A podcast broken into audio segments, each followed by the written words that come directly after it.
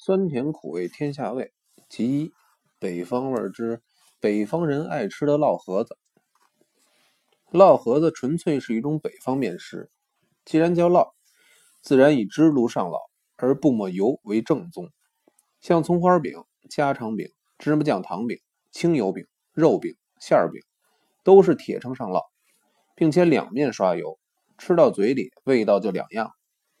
烙盒子的支炉。是北平门头沟斋堂的特产，当地出产一种钢砂，尖而发亮，烧出大大小小的砂锅，挑进城来沿街叫卖。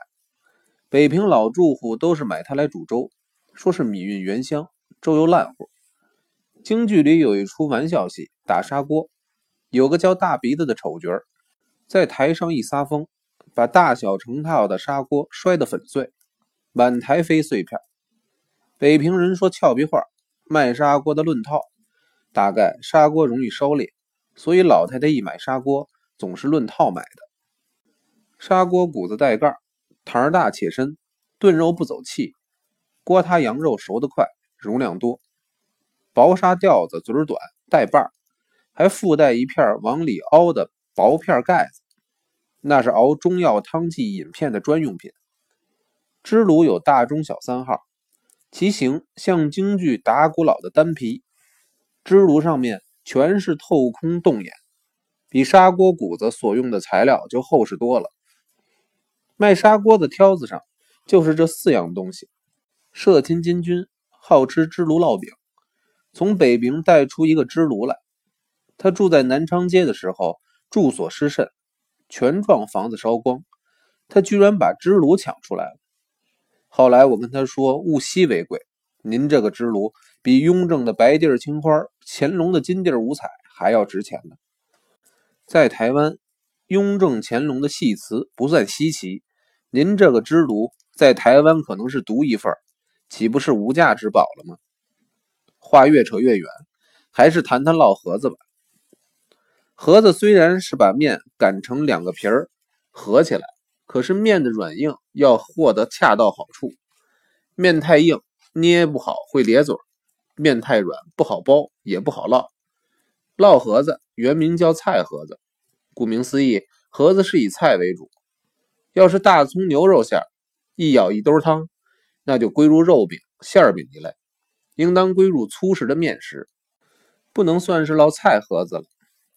正规盒子。应当以菠菜、小白菜各半为主，可加入点嫩青韭，菜要剁烂，青韭切细，鸡蛋炒好切碎，上等干虾米切碎，加上各味调味料拌匀即可。至于木耳、黄花、豆腐、粉丝，那都是用花素蒸饺用的，最好不要瞎掺和。盒子大小以三寸为度，在支炉上烙，点油不沾，才算真正的烙盒子。近两年烙盒子好像很走时，有些北方馆都添上了烙盒子。有几位好吃的朋友问我哪家的盒子烙得好，这话可就难讲了。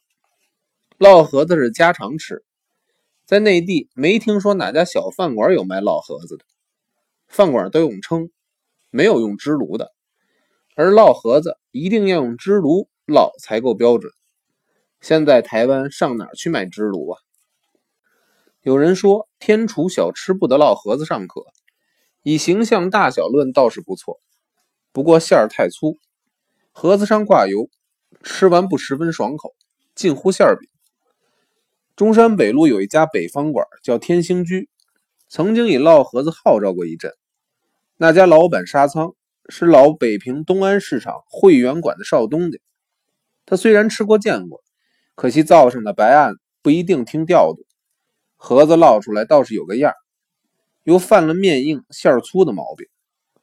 后来陶然亭也添上了烙盒子，在烙饼的称上烙盒子，未免油重了点奇怪的是，大师傅手上没准头，相子时好时坏，大概常换做手的缘故。中山北路、青岛东路各有一家卖烙盒子的，金针、木耳、豆腐、粉条乱掺一通。